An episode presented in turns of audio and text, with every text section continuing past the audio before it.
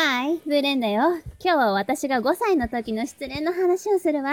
当時9歳年上のいとこのお兄ちゃんのことが大好きだったの。でもお兄ちゃんが思春期になるにつれてゲームやコミックの話が合わないからって一緒に遊んでくれなくなった。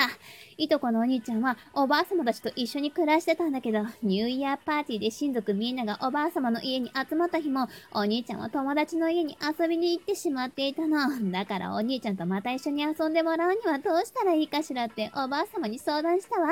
そしたらおばあ様がお兄ちゃんが集めている日本のコミックをこっそりかっぱらってきてくれたの。このコミックを読めばきっとお兄ちゃんと話が合うってわけ。たくさん本があった。どれも長編バトルもので読み終わりそうにないの。でもその中で一冊だけとても可愛らしい女の子が表紙に描かれているコミックがあったわ。きっとこれは少女漫画だし、まだ字もあんまり読めないブレンダーでも雰囲気で読み進められると思ったの。ストーリーは学園のマドンナと冴えないメンズがひょんなことから密室で二人っきりになる。最初はそんな感じ。でも途中から全く理解できなくなった。二人は打ち解けて仲良くなったはずなのに、メンズが急にマドンナのことを押し倒したの。やっぱりこれもバトルものマドンナが痛そうに倒れ込んでいると、メンズの方が何かをカチャカチャと取り出したわ。でも作者が絵を描くのが面倒だったのか苦手なのかわからないけど、何を取り出したのか白くぼかしが入っていて全く何かわからないの。でもそれをマドンナめがけてブスッと突き刺したの。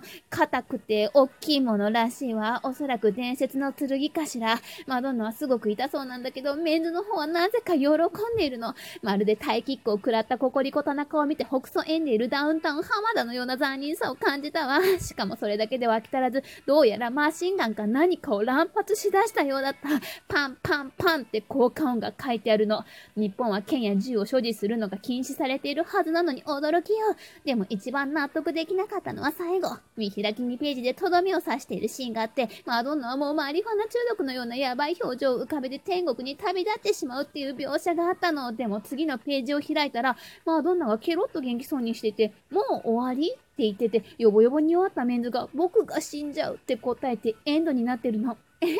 マドンナじゃなくてなんでメンズが死んじゃうのって意味不明だったわ。探求心旺盛な私は親族の大人たちが集まってお酒を飲んでいるところにこのコミックを持って質問に行ったの。すると、ブレンダー、君にこの内容早すぎるよ。と大人たちが笑いながらコミックを音読しだしたの。帰ってきたお兄ちゃんが障子の向こうで泣きながら立ち尽くしていることも知らずにね。その日からお兄ちゃんは友達の家に遊びに行くことはなくなったんだけど、部屋から出てくることもなくなったわ。